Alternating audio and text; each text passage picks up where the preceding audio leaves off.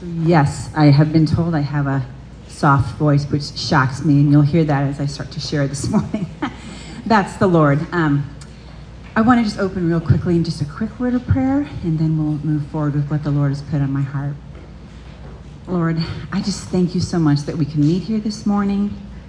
I pray right now for each of the women here that all the things that were busy this morning, the clutter that may be in our hearts or minds, including my own Heavenly Father, that you just have them washed down away.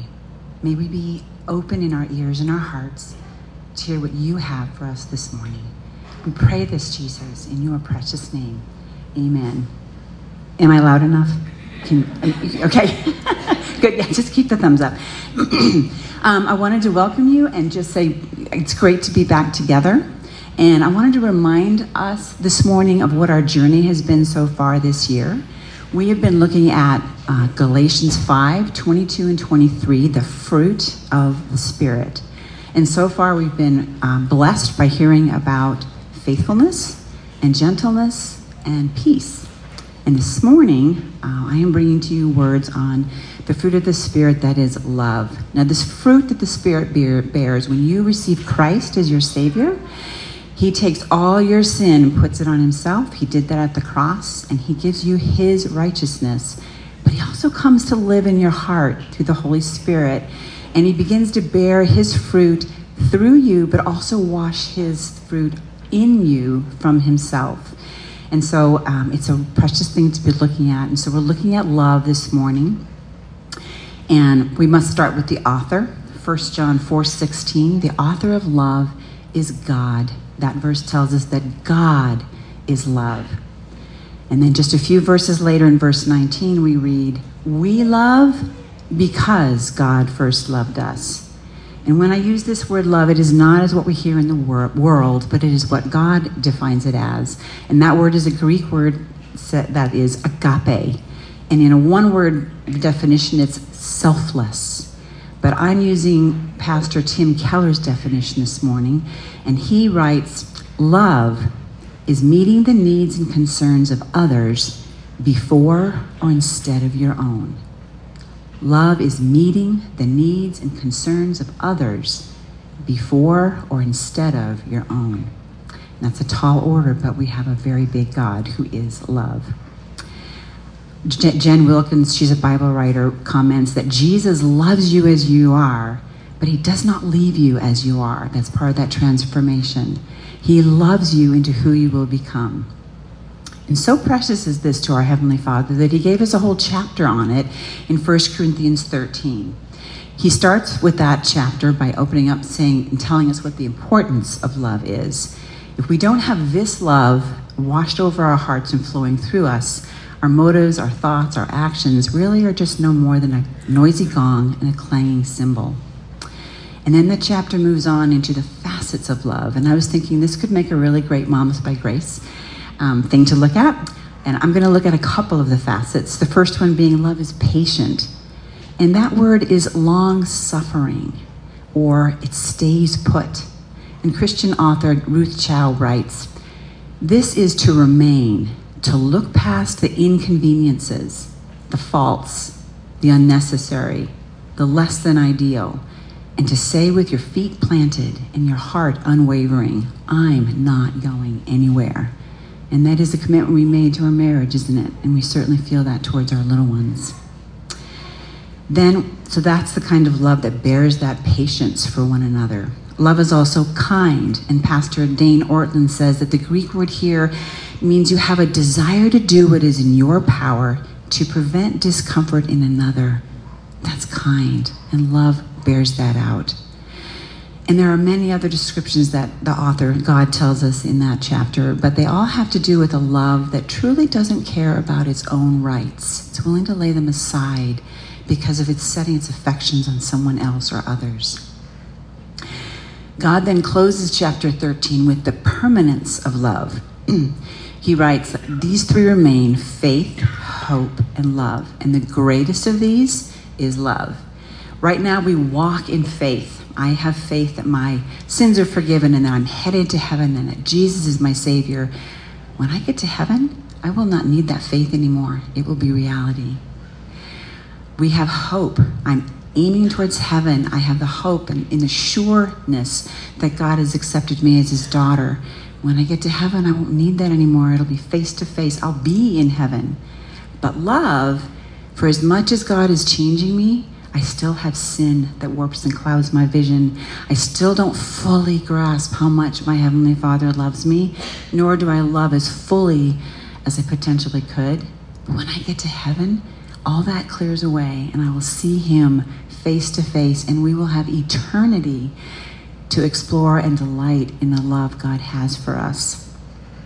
Jonathan Edwards, who is a Puritan pastor, wrote this The souls of departed saints with Christ in heaven shall have Christ, as it were, unbosomed unto them, manifesting those infinite riches of love towards them that have been there from eternity.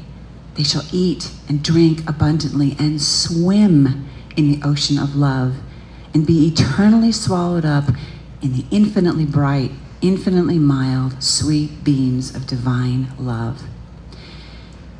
Ladies, your Heavenly Father this morning wants you, not your kids, not your husband, you, to know above all how much He loves you in the midst of this very busy part of your journey in life. He wants you to know Him who is love, your Heavenly Father. Again, Dane Ortlund writes Your growth in Christ will go no further than your settledness way down in your heart that God loves you. And again, Ruth Chou writes The hard thing that you and I are called to do today is not the jobs we do, which seems like really, but it's not the places we go, not the people we love. It is first and foremost the hard work of turning our affections off of ourselves and on to our Savior who is love. It is so worth it for me to stand here and tell you make time to be with your heavenly daddy. In scripture, the New Testament told us that um, people could call on Jesus as, or the Heavenly Father as Abba, and that is an intimate term. Uh, author Susan Hunt says she calls him her heavenly daddy. She's an older woman who I love her stuff. Her, I love to read her. And that's the way God looks at you. He wants you to come to Him. He has open arms for you every day, and it is your most important place to be. Who will you meet? Psalm 103. As high as the heavens are above the earth, so great is His loving kindness toward those who fear Him. As far as the east is from the west, so far has He removed your transgressions from you. Psalm 16. You make known to me the paths of life. In your presence there is fullness of joy, and at your right hand are pleasures forevermore. And then, especially for you, Isaiah 40. Like a shepherd, he will tend his flock. In his arm, he will gather the lambs and carry them in his bosom. He will gently lead his nursing ewes. And I was pregnant with our first child when the Lord gave this verse to me. I was in Belgium, we were living overseas. I, to this day, am notoriously known for getting lost, and I was once again lost on my way to a, a Bible study, and I was crying because the street signs are in two languages, and I spoke neither of them. And I just pulled over and just was weeping. And I had my Bible with me because I was going to a Bible study. And although this isn't the best way to study, I flipped open my Bible, and because he's such a kind father, this is the verse he gave me. He gently leads his nursing ewes. I wasn't even a mom yet, but I was pregnant and wasn't feeling all that great either. And it was just, he wrapped his heavenly arms around my heart and said, I'm with you. I'm with you. And he's with you, each of you. God uses your time in his word. And I'm talking about his word. I love devotionals. There are excellent books that are worth reading. But if you only have time in this season of your life for one thing, make it the Bible. Whether it's on your phone, whether it's in your hands, the Bible, His Word, His love letter. He uses His Word to remind you who He is. He uses His Word to remove the logs of sin. Jesus talked about specks and logs that are still in your heart that you don't see yet, but He's faithful to show you. And he uses his word to realign my and yours ever wandering hearts back to his truths. He desires to give you His best, and that is His wisdom, His love into your life, and then His love through your lives. Romans 8:32 tells us this. It says, "He who did not spare his own son, but gave him up for us all, how will he not also with him freely give us all things?" And if you are in the word right now and you have a place the Lord has led you to, excellent. If you're like, where do I start? And again, I was a Christian, but I hadn't really established that pattern of a daily quiet time, so I was struggling with it. And an older mom told me, go to Proverbs it is written in 31 chapters, a chapter a month.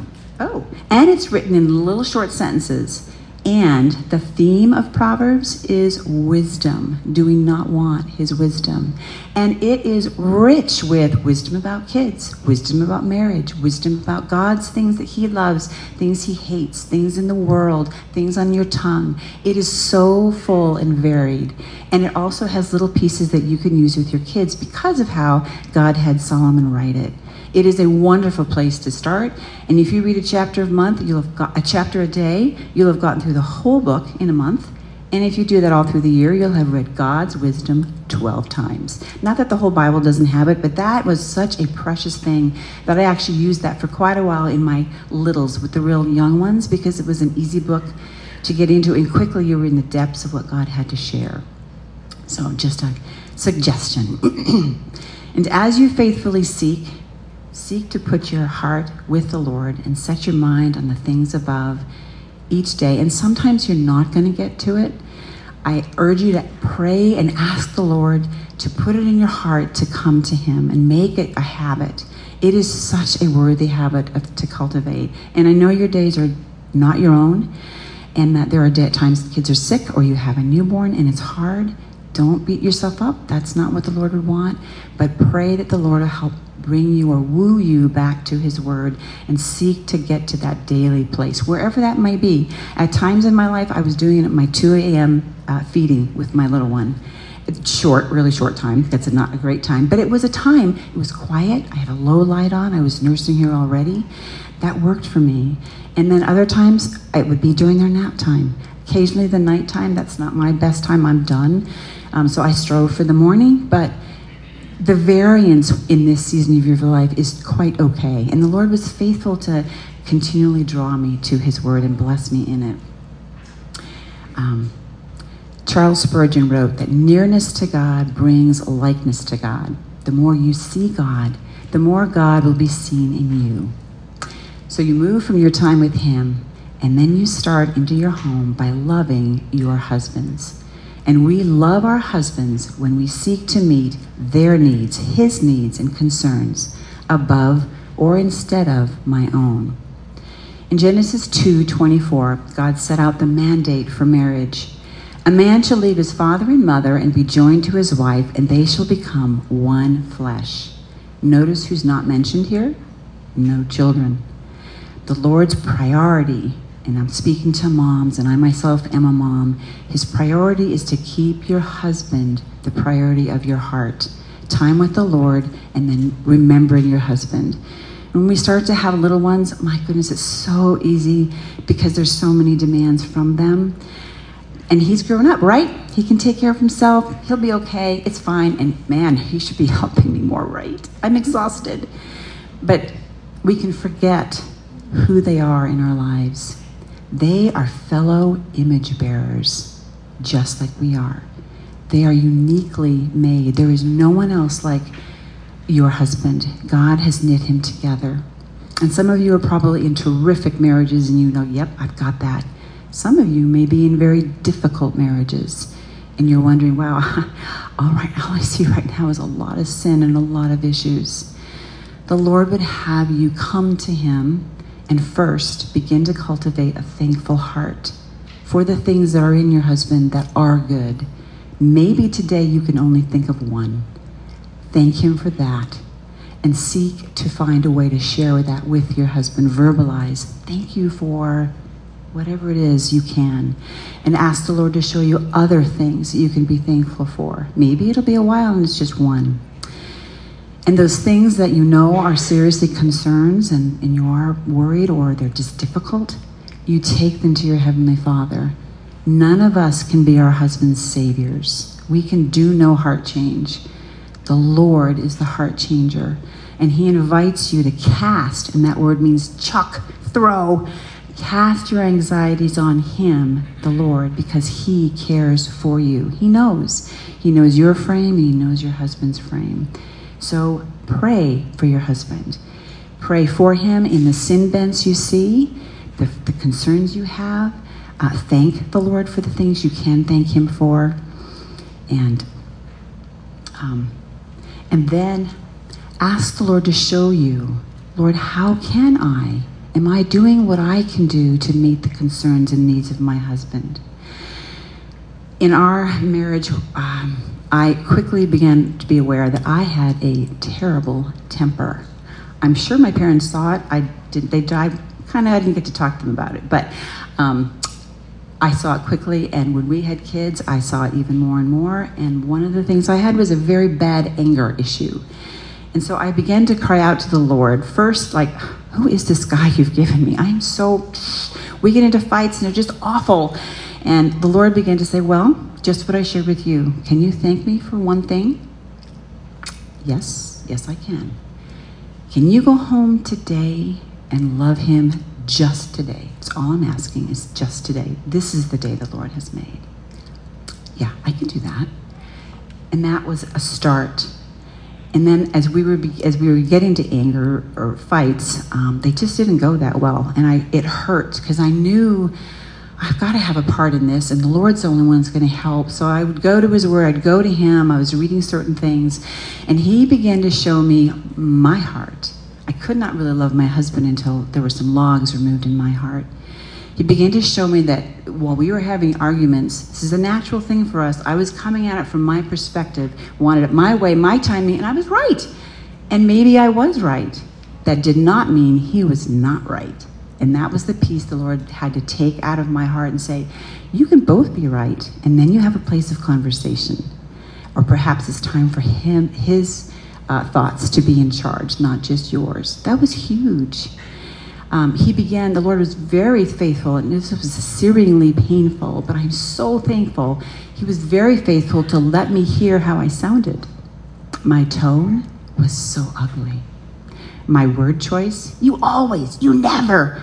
None of those are true, and I was very good at saying those.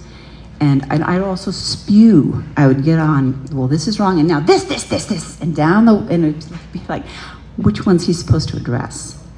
And he was just, the Lord was the one who was so faithful and opening and letting me see. And then I began to be able to cry out and say, Give me, show me the triggers. What things make me go down that path where I start to get blinded by my anger that had maybe nothing to do with my husband. And he was faithful to do that. He was faithful to help me close my mouth, focus on what really is your issue. There's not 10 things. What's the real thing going on? Huge. And he began to help me hear myself and to switch tones to where it, I, you can say the same words, but how you say them is huge. Word choice can be huge.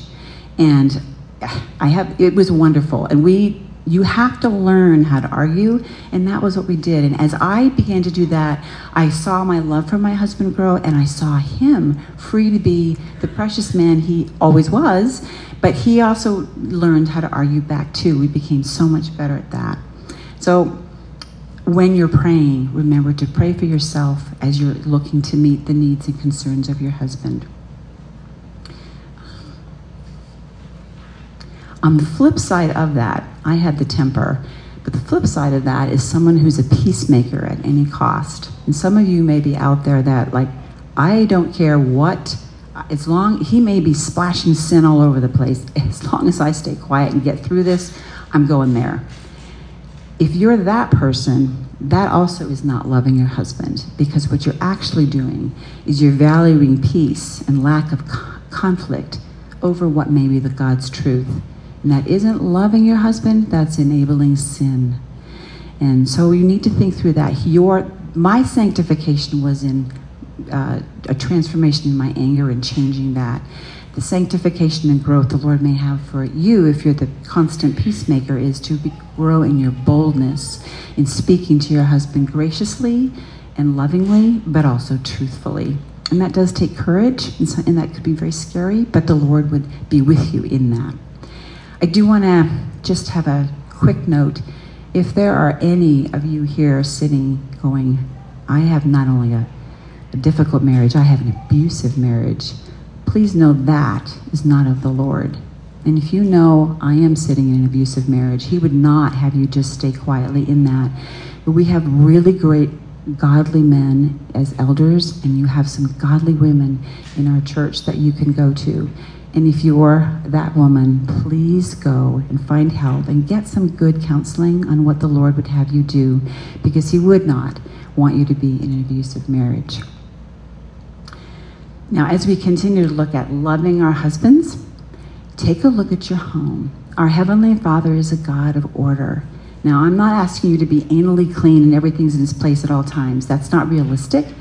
But if you take an honest look at your home, is it a place your husband can come home and go, ah, I'm welcome here, and there's a sense of order? Are there meals that are regularly put together? Maybe they're you know, basic, but that's okay. Are the toys in some sort of order? Are there piles all over, or do they get attended to? Um, if he comes home or you're in a, a state of chaos, seek out some help on how you might manage that. Seek his help. He may have some great ideas if that's the case. Um, but, and in addition to just how the home looks, does he know that if he comes home, he will have your attention if he wants it? I'm married to a guy that when he came home and I'd ask, How was your day? Fine. Oh my gosh, really? That's all you have to say? And, and he began, and he, eventually he said, I, I, I don't want to relive my day. I want to be home. Oh, okay. Others of you may be married to a fellow that comes home and, like, that is his catharsis. Please hear about my day. I want to dump somewhere. And so, it, does he, whatever one that is, is he welcome by you and know he'll have your heart and your ear and you can train your kids as they get a little older to create that space where you spend time with him or maybe you do it after the kids go to bed but know that he knows you're willing to listen to him and really listen to him not like uh-huh uh-huh uh-huh but really pay attention to him um, also are you dating your husband that is huge uh, i can't I just love that. When we were not near family when our kids were little, uh, we were didn't have a lot of money, but and my husband was traveling pretty heavily. But we went ahead and committed to a once a month. For us, that's what we could do. If you can do more, even better. But we could do once a month, and we contracted a babysitter. She knew, and it changed, but they knew they came on this Friday of every month, and oh my gosh, it was great. Sometimes it was actually a big old fight, but it was away from the kids, and it was. it was time to grow. Um, and it was, I wouldn't have traded it for anything. We looked forward to just being a couple. It was awesome. And when you have time, or as time uh, evolves, if you can get away for an overnighter, even better because you can relax more and really like, this is such a great guy. And you're cultivating a relationship that God honors and loves and cherishes even more than you do. So I encourage you to do that and tuck that in your hearts. Remember, women, you, you hold your husband's heart uniquely, like no one else. And he is a good gift from God. So, as we continue to grow in love, how do we meet the needs and concerns of our children before or instead of our own? John Wesley wrote, My mother taught me more theology when I was little than I've had in all my theology books and training over the years. You are of great influence in these littles' lives. And I don't think, I'm, i remember, in fact, I just had my grandkids out for three weeks with my daughter and son in law. Loved it. But I got to be in your world for three weeks, and it was really good for me because it's like, my gosh, this is so hard. There's just no schedule. And, and actually, she's a good mom. We did have a schedule, but you just, you don't know what time they're actually going to get up and the arguments that go on. I'm like, wow. So it's a very busy time. So it was good for me, and I'm glad because I looked back over what I wrote and okay, Lord, it's so good. um, for, so as we're, so, but you are a, a great influence in their lives. And what I want to urge or just encourage you to do is remember in the busyness God's view of them. Psalm 127 says, Behold, children are a gift from the Lord. And some days it doesn't feel like a very good gift, but they are. Psalm 139 each one of your children is uniquely made. They were woven together in your womb by your Heavenly Father. There's a guy named Steve Kendricks, and he directed a movie called The War Room. Some of you may have seen it. And he wrote, The enemy wants to tell you you're just folding another load of laundry. You're changing another dirty diaper, and you're dis- disciplining again. But God has strategically put you where you are for such a time as this. You are in the lives of those who will carry the gospel forward. You are raising tomorrow's gospel carriers. And I remember thinking that a lot as I was raising my kids. And the Lord, that was a gift from the Lord to me because it keeps you calling the holy calling it is. These are eternal beings entrusted to you. Keep your hands open with these eternal beings. As mommies, it is so easy to start to close your heart hands around them, and suddenly they're under your control, and you're so fearful. And you don't have that control. They are given to you by the Lord. He's already numbered the hairs on their head, the days of their lives. This is another piece that I had in raising my kids that was of great value. It kept me from tipping over into fear because what does your fear do? Nothing except rip your hands. They're the Lord's. He's got you and He's got them. As you're loving them, you want to align that with God's Word. This helps you to be a student of them, and you can see their sin bents, and you can help them with those sin bents, giving them tools on how to work with them, and showing them their heart need for a Savior. That's a, an important thing this season of zero to five years, you are loving them day by day, minute by minute. You are training them. I like that word training. It includes both the discipline and the grace that goes along with godly mothering. The discipline includes punitive actions. You see in Scripture, it includes punishment because we are sinners and sin has painful consequences. And our children need to see this, feel it, and know it. Sin hurts. We hurt one another. And they need to understand that. And it grieves their Heavenly Father. And it is not His intention to let them stay that way. We are separated from Him by our sin. But our training also needs to include grace.